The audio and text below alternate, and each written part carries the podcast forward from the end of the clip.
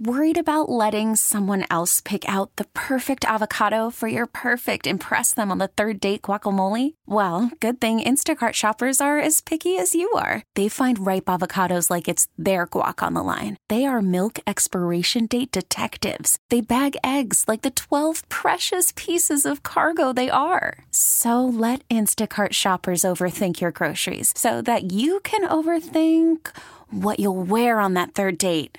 Download the Instacart app to get free delivery on your first three orders while supplies last. Minimum $10 per order, additional term supply. Hiring for your small business? If you're not looking for professionals on LinkedIn, you're looking in the wrong place. That's like looking for your car keys in a fish tank. LinkedIn helps you hire professionals you can't find anywhere else, even those who aren't actively searching for a new job but might be open to the perfect role. In a given month, over 70% of LinkedIn users don't even visit other leading job sites. So start looking in the right place. With LinkedIn, you can hire professionals like a professional. Post your free job on linkedin.com slash recommend today. Welcome to the Del Walmsley Radio Show. Del challenges the status quo, questions everything, and empowers you to return to your core beliefs to make your life better. If you're ready to hear the truth and get your roadmap to the lifestyle you really want, the next hour will change your life. And now, your host, self made millionaire, national award winning investor of the year, CEO and founder of Lifestyles Unlimited, Del Walmsley. Welcome to the Del Walmsley Radio Show where the hype ends and the help begins. I'm your host, Del Walmsley, and as always, we're working on your financial freedom. Today, my friends, I'm going to start with a discussion of something I heard on the radio the other day. A couple talking heads, uh, financial planners of some type, and they were talking about making a big deal out of protecting their butt on the back end of how they were explaining to their clients that the concept that the stock market and the bond market went down at the same time was a very unusual situation, first of all, the point they made. Uh, and secondly, that that happening didn't mean diversification was a bad thing. Now, I want you to understand that these two adult males sounded like little scared kids tattling on somebody else for doing something wrong to the teacher. I mean, I've never heard such little crybabies like this before. I take that back. I have, but it's always financial planners because these guys have nothing to live by. You're sitting there, you've got clients. You've got all of them believing the same set of lies. You've got them all in the same set of stocks and bonds and so forth. And then you have a devastating week and everything goes down. And so you've got to make up excuses. I always tell the story about a guy named Ben Stein who was on the radio station with another uh, guy who's been since taken off the radio for lying, lost his securities license for lying or misrepresenting or whatever you call it, but they took his license and took him off the radio. And Ben Stein and him were sitting there talking about the fact that, you know, I'm not embarrassed that I lost 40% of my clients' money. I think that's pretty good. Most people lost 50, 60, 70, even 100%. So to only have lost 40% of my clients' money was a pretty good situation. I had to just lose my mind when I heard that the first time. And, you know, look up Ben Stein. He's somebody supposedly pretty important. I don't know why, but he's done a lot of different things. But he definitely sounded like a burnt little crybaby that day. So let's talk about what I'm talking about. These guys were arguing over really a couple of points. Part number one was the bond market and the stock market don't usually go down at the same time. Point number two is that that's why you diversify your portfolio. You have a little bit of stocks, a little bit of bonds. Hopefully, if one goes down, the other goes up. And point number three is that if that does happen, it doesn't happen over the long haul. And so over the long haul, you'll come back and everything will be hunky dory, peachy keen again. So let's start with the first one. Conventional wisdom says that a bond, which is a debt instrument, has safety because if you hold on to the bond to the very end of the bond, you'll get back whatever it is. If it's a thousand dollar bond, you get back the thousand bucks. Doesn't matter how many times the price of the bond has gone up and down, up and down, up and down for 10 years, whatever the bond length is. At the end, you cash it in for the original thousand dollars. So that's security. During that time, the bond pays a coupon amount of interest. So that's security. You're going to get an interest payment each and every month or quarter or year, however it's set up. and that's security. So bonds are considered safe. Now, what is the unsafe part about bonds? The short term. In the short term, if interest rates go up, your bond doesn't pay anywhere near where that money should be getting paid. And so the value of your bond goes down. And it, what happens is you lower the price of the bond to make the bond yield the higher interest rate. Or conversely, you don't sell your bond and you hold on to it and you're earning 1% when everybody else is earning 5%. So there's risk. There's financial risk in a bond, even though it's considered a safe instrument. Now let's look at the other thing stock market. Stock market has no safety. The only way you make money in the stock market is if the stock goes up in value. You can lose just as much money as you make by the stock going down in value. So it's a very risky environment. However, supposedly, over X number of years 20, 50, 100 years, whatever it is the stock market has proved to outperform the bond market in overall yield. All right? So this conventional wisdom looks like this. Let's say there's a environment where people are not feeling safe about the stock market. Very little security. They take their money out of the stock market, which makes the stock market go down in value. And then they put that money into bonds because they're looking, they're seeking safety. So as they seek safety, they go after bonds. When you pump a lot of money into bonds, bond values should go up because you've got more money chasing fewer instruments. That's the conventional wisdom. And vice versa, the other way around. When the stock market's doing great, people want to get out of bonds because they want their money back. They pull a lot of money out of bonds, and the value of bonds goes down, and the stock market goes up. That's the conventional wisdom. They're supposed to be sort of like a, a counterweight against each other. And so by diversifying and having part of your portfolio in one, part of your portfolio in the other, then your portfolio kind of just sits there. So today we're going to talk about diversification in a lot of different ways, but let's start with this diversification idea. The only reason people use diversification is because they don't know what's going to happen. They have no idea what's going to happen. And because they have no idea what's going to happen, they figure, hmm, I can't risk losing everything. So I'll spread it all out. So if I lose something, I only lose a little bit here or there. The problem with that theory in the stock market and the bond market is that these markets move generally in unison. So in other words, you could have 20 different stocks, but the whole stock market could go down. And so you spread out over all these different stocks, the whole stock market go down. Now that's a little bit different in real estate. Because if we have real estate, if I have real estate in 20 different cities, real estate is local. In general, real estate is local. And so you may have one market having a problem. They lost some employment.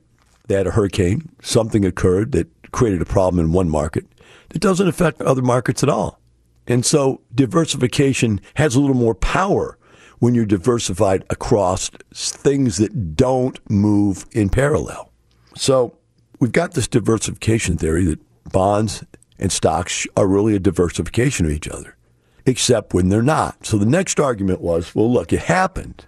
And they went back and looked and said, you know what? In the last hundred years, there's been X number of times, 127 times, that the stock market has gone down, but only 47 times of the 127 times did the bond market go down at the same time the stock market went down.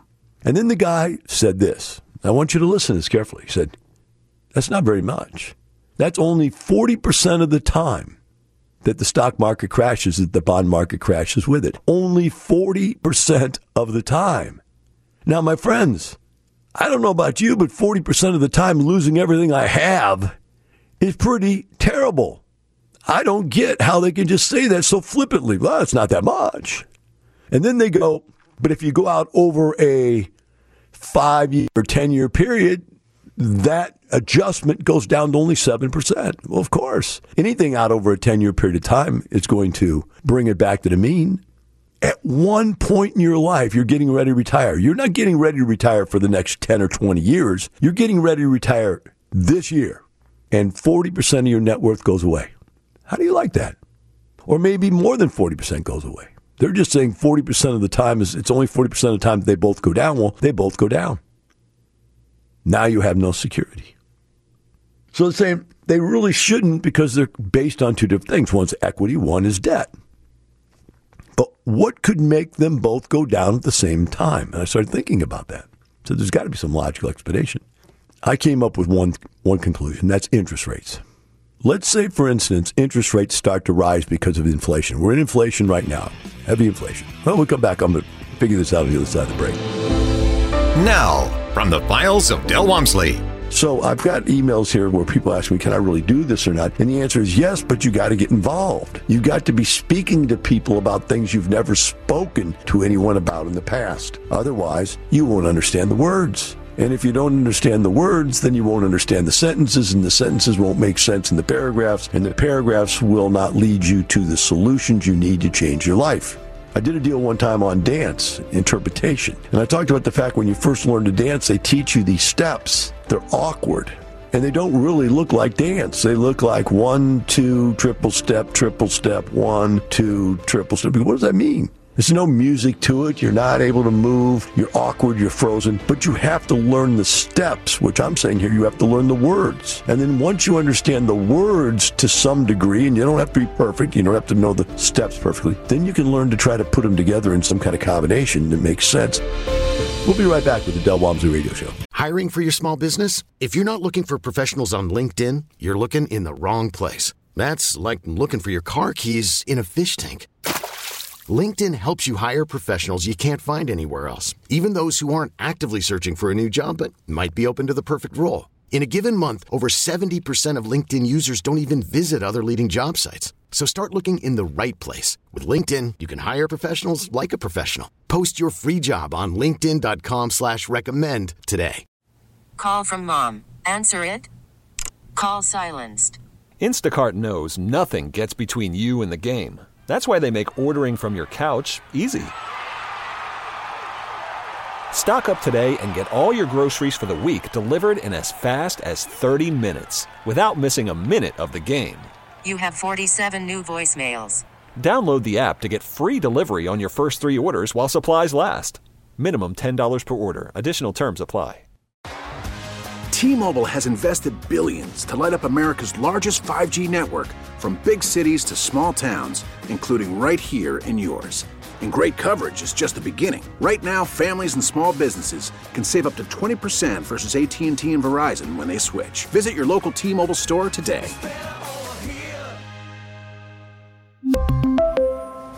Plan savings with 3 lines of T-Mobile Essentials versus comparable available plans. Plan features and taxes and fees may vary.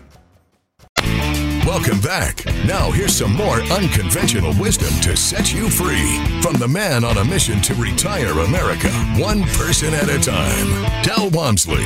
Welcome back to the Del Walmsley Radio Show. As we went to break, I promised you that I would come back and explain to you how and why the stock market and the bond market could both crash at the same time. Even though these stockbroker, financial planner guys who are on the radio were saying that doesn't happen very often, although 40% of the time is pretty often to me. And so we talk about interest rates. That's where I was going with this thing, is that you look at interest rates and interest rates drive bond prices. So if interest rates go up because of massive inflation, and by the way, we are now facing massive inflation, so interest rates could go up. And if they go up, then bonds won't be earning anywhere near what they should be earning. And so bonds will lose value. They'll go down. So let's talk about what if we don't actually have rising interest rates, but we just have the fear of rising interest rates. Because everybody can see and feel that there is inflation right now, except the Democrats, which can't see or feel anything other than their emotional distress over the weirdest things in the whole world they can't see common sense things like inflation that is occurring all around them. They're blind to anything that's factual. If it's emotional, they can get it. But if it's factual, they didn't go to school for that. Right? Now, if you told me that emotionally inflation was going to destroy poor people, they might listen to you but you'd have to make the emotional argument for it because they don't even know what, you know, facts are. But the facts are there's massive inflation occurring right now, right now. And so the people out there that know that are probably pretty good with numbers, with money, and they're business people.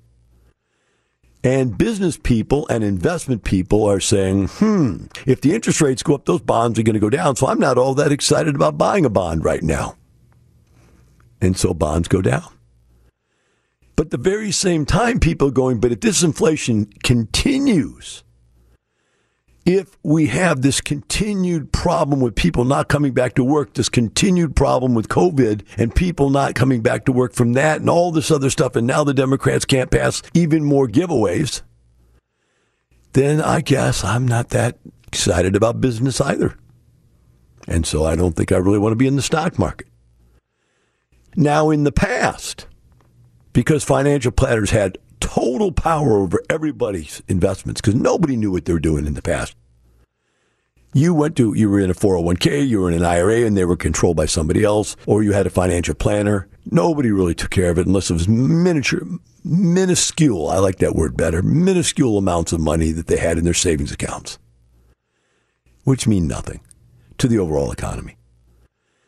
And so what happens is, is that people now are on top of all this stuff. And so are the financial planners, and so is everybody else. And they're all going, you know what? We're at the precipice of what could be a gigantic crash because of what the Democrats are doing. Every move that the Democrats have made since they've been in power, since Joe Biden got voted in, has done something to destroy the economy. Every one of them. And so they know that. Now, by the way, I'm not trying to tell you not to be a Democrat. I'm not trying to tell you to, to, be a Republican. I don't care what you are. I don't care. I'm just telling you what the facts are. Being that I'm neither of those puts me in the position to be able to see with open eyes what's going on here. So people are understanding that there may be a giant stock market crash, but they really don't want to go get into bonds because if inflation continues, those bonds are going to become worthless. So what are they buying? Where's that money going this time? Well, 30 years ago when I first started doing these radio shows and started Lifestyles Unlimited, nobody knew about real estate. Everybody thought it was ta- taxes, tenants, toilets, bad tenants, drama, doing your own painting and your own plumbing. That's what people thought real estate was. They never thought of it as an investment class. Only rich people thought of real estate as an investment class. And now that's not the case. I've been teaching syndication now for 25 years. I didn't teach it the first five years I was in the deal. I taught single family houses and then small apartments. But then I started teaching syndications, and now we have 50,000 clients nationwide. And I've had two or three or four other people come out of my training program and roll out and try to duplicate my program. And they're out there teaching syndications. And all those people have people following and listening to us on the radio every day all over the country now in all 50 states. And those people have other people. They're just trying to do them like, you know, buy over the internet. I'll just figure it out how to do it myself. And they're doing syndications. And so now real estate syndications are everywhere. Used to be the only real estate syndication you could get into was like a REIT, but that's not the case anymore. There's tens of thousands of these things out there, and they're easy to get into now. And so what's happening is that people are moving their money out of the stock market and out of the bond market on the same day and putting it into real estate. Real estate values just keep going up and up and up and up.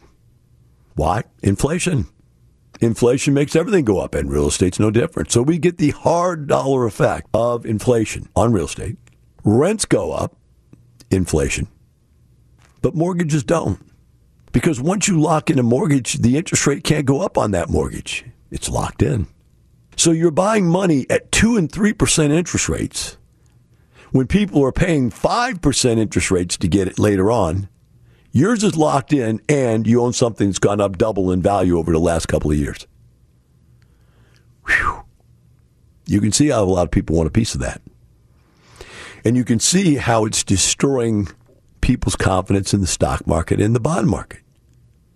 But these guys that were on the radio couldn't come up with that. They couldn't even figure that out. They couldn't even come to the conclusion that something different is happening here now than when they started when all there was to choose from was stocks or bonds. But now there is. And now people are taking that alternative. And real estate's going up, up, up, up and up. It's amazing. It really is. So, what do you think is going to happen? Do you think there's inflation? Think about what you think. Do you think there's inflation? Do you believe the Fed will eventually have to raise the interest rates? Now, I'm not arguing that point. I'm not saying they will. I'm just saying, but do you think they will? And if you think they will, does that make you afraid to buy bonds? On the other hand, do you see the Democrats destroying businesses with these new tax incentives? They're going to tax businesses again. Trump took all that away, or a lot of it away, not all of it, took a lot of it away. So business went up, it flourished. They are going to put back in place massive taxation on companies and wealthy people, and they're going to put back in place all kinds of rules and regulations to keep businesses from becoming businesses. And hence, the economy is going to go down. They are going to stifle the economy. It's not if, it's when, and you know that. And actually, I know they know that. That's why they don't want to not pass these bills they're trying to pass right now in unison, because if they don't pass them in unison, they realize within just a few more months there's going to be an election and none of them are going to be there to pass the other one. We'll be right back with the Del Walmsley Radio Show. We get it. Attention spans just aren't what they used to be heads in social media and eyes on Netflix. But what do people do with their ears? Well, for one, they're listening to audio. Americans spend 4.4 hours with audio every day. Oh, and you want the proof? Well, you just sat through this ad that's now approaching 30 seconds. What could you say to a potential customer in 30 seconds? Let Audacy put together a media plan tailor made for your unique marketing needs. Advertise with Audacy. Visit ads.audacy.com. Welcome back. Now, here's some more unconventional wisdom to set you free from the man on a mission to retire America, one person at a time, Del Walmsley. Welcome back to Del Walmsley Radio Show. We're going to shift over to the mailbag right now. I've got a bunch of emails people sent me. I want to try to get some of the answers for them. says uh, here, I've recently had my first passive deal sell and have received proceeds and looking for advice on the next step. I'm looking to take more active role in real estate investment and will have about 100,000 to invest. The current goal is to replace a good portion of my wife's income with cash flow. Would it be better to pursue multifamily units or go to small multifamily property? Thank you for your time. Would it be better to pursue multiple single family units or small multifamily? I'd say multiple single family. And the reason is that $100,000 in this day and age probably isn't going to buy you much of a small apartment complex. I think you're probably better off. It'd be easier to find four houses, five houses. You should be able to get into at least five houses, 500 bucks a piece, $2,500 a month. And I don't, I don't think you get that much more cash flow out of multifamily. Now, multifamily has a bunch of benefits, though, but not at the size that you could afford to buy with $100,000. You don't have a manager, you don't have a maintenance staff. So if you don't have one, you is one. And that means all of a sudden you've got a job. And so, added with the fact you got a job compared to just renting your house and let a tenant live there for the next two, three, four, five years is definitely not as good of a choice, I don't believe. So, I think you're better off going with the single family. And we know that there are single family deals out there that you can get good rates of return on and better leverage than on multifamily. Next email says, I'm 38 year old preferred member hoping to retire from corporate America by age 40. So we're looking at two years here. I think that my good life has prevented me from getting to a great life, as you always say. I always ask people what gets in the way of a great life? A good one. Currently, I have three rental properties with a combined $148,000 in equity based upon my most recent Quest analysis. Quest is a property appraisal product. I have an additional $106,000 of equity tied up in my primary residence. So we're talking about here 250,000 bucks. I want to get to the next level. If I were to liquidate all of my current real estate holdings plus my primary residence, I would have about 255,000 in liquid cash before real estate commissions. If I were to take the amount and pour it into a buying an apartment, I feel it would greatly help me reach my retirement goal by age 40. I was hoping to get your thoughts on the above.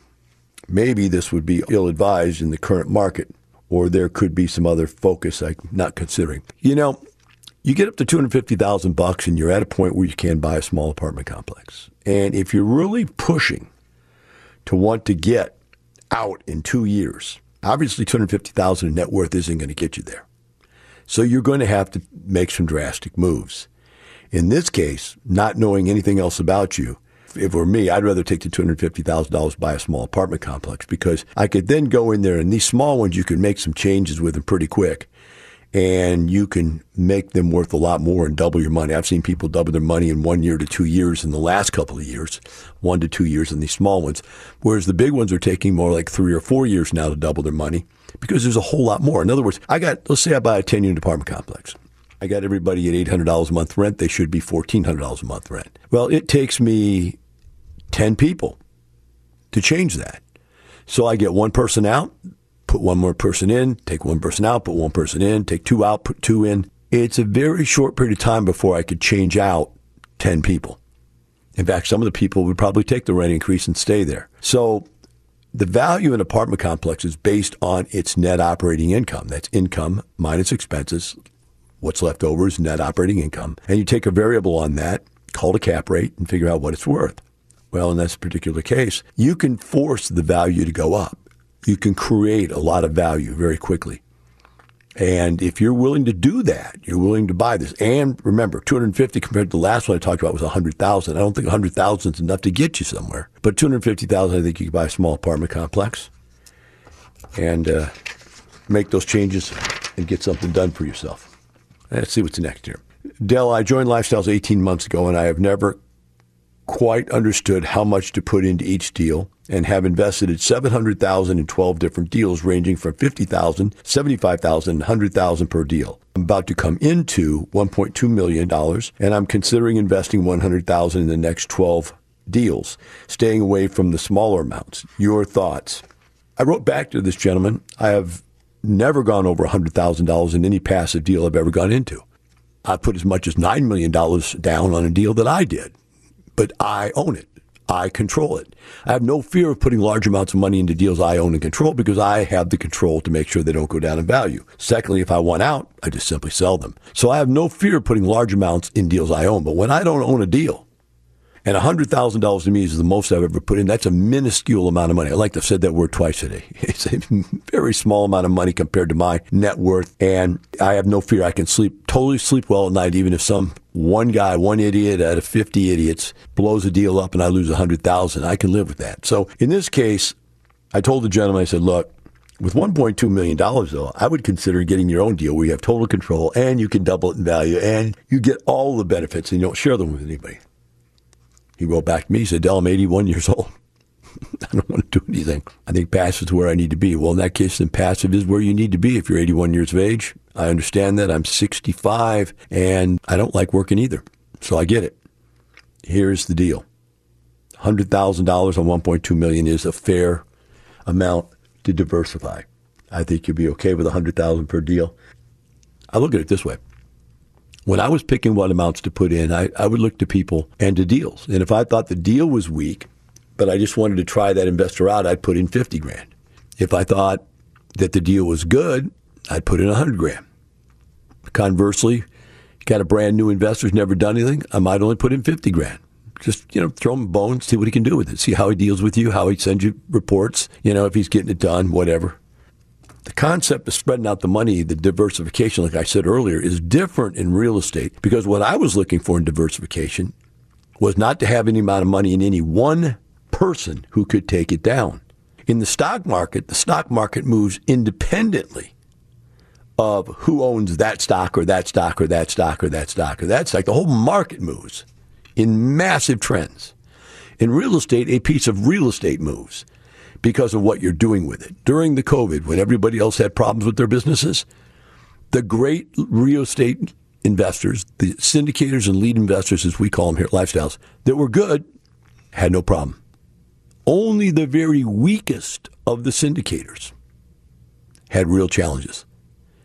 And so if you had been in one of those deals, you would be very happy if you had a small amount of money in with that very weak syndicator. But for all the other ones, it's really no problem. So, again, this allocation of resources, I think it's important if you're going to invest in these syndication deals that you spread yourself out in different leads and in different cities around the country. I even think different states is important. Too many things in any one area could be controlled by the same set of factors that if something was going to go wrong, like if they shut down a, a pipeline, for instance, can a president just destroy an entire business? Yes, he can. And he did. And if you happen to own a bunch of stuff in that area where that was being built, then you're feeling the pain. But if you had just one small amount of money in a deal that was in that area, another small amount, another area, another area, another area, another area, you'd be okay. You got one deal in California and it burns down because of forest fire. Yeah, there'll be some money recouped from the insurance, maybe all of it, who knows. But there's some time when you don't make any income from it. It should be a small amount. The higher the risk, the smaller the amount. That's basically the way I see it. Because why? Because this is people's life savings, folks. This isn't your fun money, your play money, your gambling money. This isn't your horse track money. This is your life savings. And it needs to be safe. Rule number one in my book is never lose money. Rule one, never lose money. Rule two, there better be cash flow. But then again, rule three is you're never going to get rich slow, and you need to be able to get out there and get in something that has great upside potential. Without great upside potential, you're never going to get rich. So, hence, rule one never lose money. Now, more intel to build a better lifestyle from Del Walmsley. Now, here's an interesting one because it's an example of why people fail. So this individual wrote me an email asking me a question. He's not a member of Lifestyles. And I take those questions also. He says, I'm selling vacant land for cash without using a title company or a 1031 exchange company. Buyers providing personal check for earnest money and cashier's check for the balance. I will not deed property to buyer until person's check and cashier's check goes through. What do you perceive as my risk as a seller? I could give you 15 different risks all in one place. Everything about what this guy is doing is wrong, and everything about what he is doing is cheap. This is a cheapskate, mom and pop, slumlord real estate owner.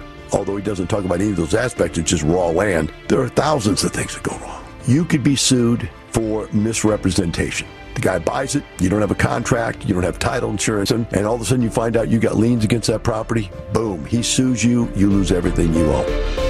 We'll be right back with the Del Walmsley Radio Show. Welcome back. Now, here's some more unconventional wisdom to set you free from the man on a mission to retire America, one person at a time, Del Walmsley. Welcome back to Del Walmsley Radio Show. Today we're hitting the mailbag and uh, have a long one here. Uh, so we joined as preferred members two or three months ago after listening to your podcast. I joined up my game into multifamily space under your model. Now listen carefully to what this says and what I say back to you. You, LU, uh, lifestyles teaches to go into multifamily as soon as you can since there's more returns there due to multifamily valuation methods. However, given current market conditions, the multifamily space does not give the returns that we had seen in recent years. You've mentioned this several times in your recent podcasts. You mentioned that multifamily can now double your money in three to five years. Before we used to see it in one to two years. Uh, however, I still see plenty of deals in the single family arena where I can still double my money every one to two years plus the monthly cash flow.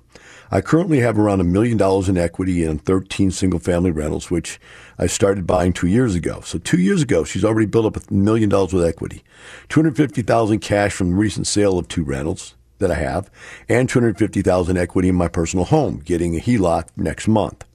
I need to double the 1.5 million or one more time to get to 3 million equity position that I can then concentrate on an 8 to 10% return uh, to get my targeted monthly income between 20 and 25,000 a month. Currently I have 7 to 8k a month in cash flow. Pretty good cash flow, huh?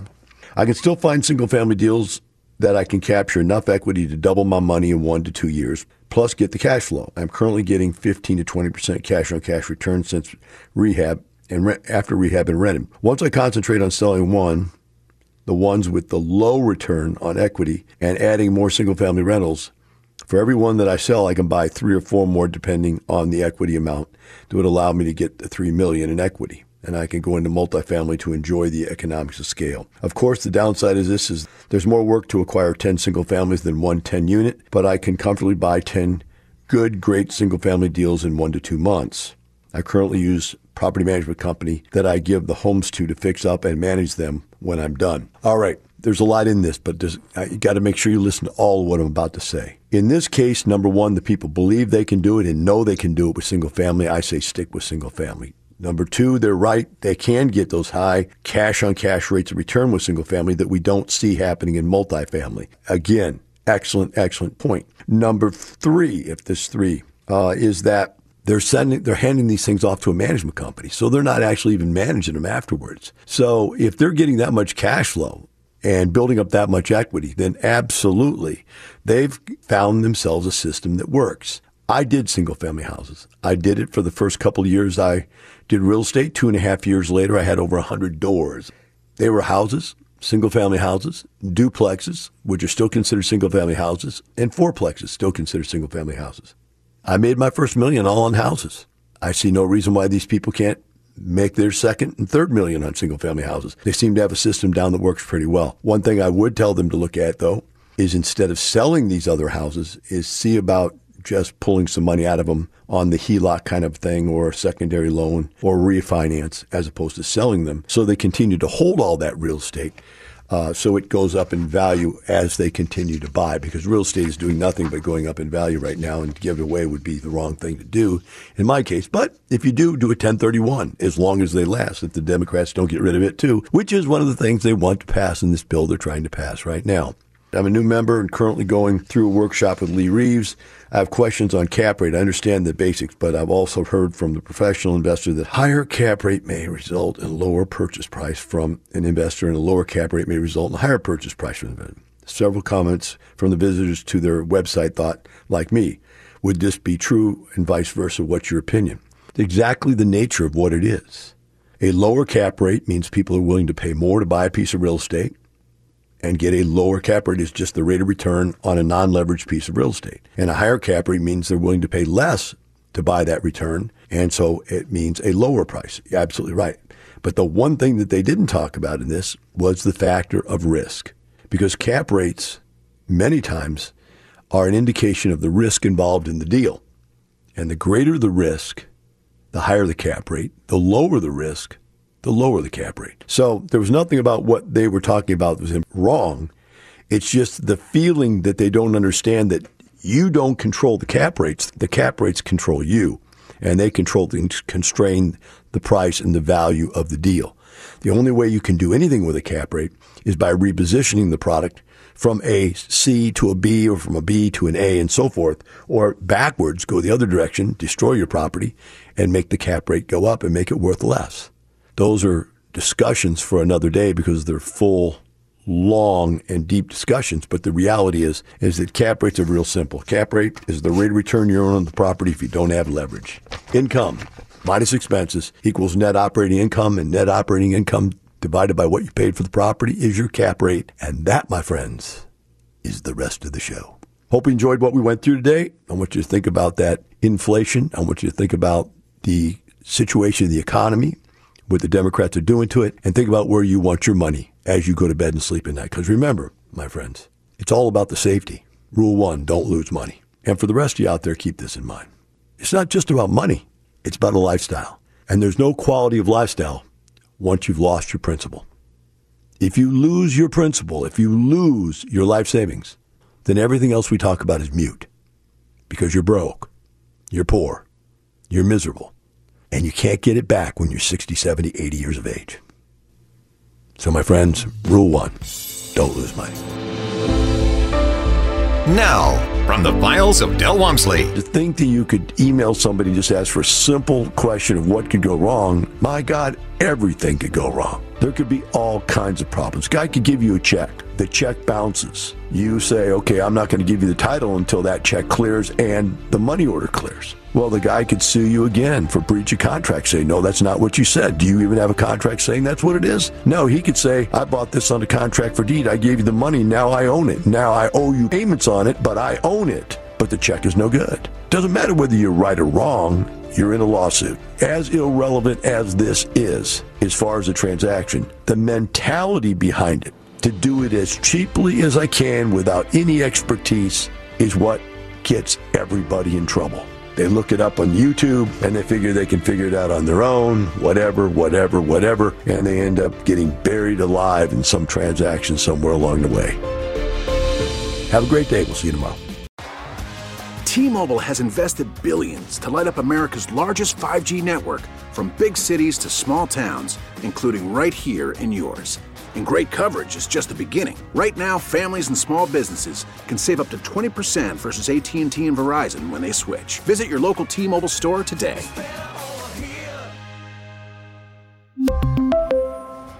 Plan savings with three lines of T-Mobile Essentials versus comparable available plans. Plan features and taxes and fees may vary.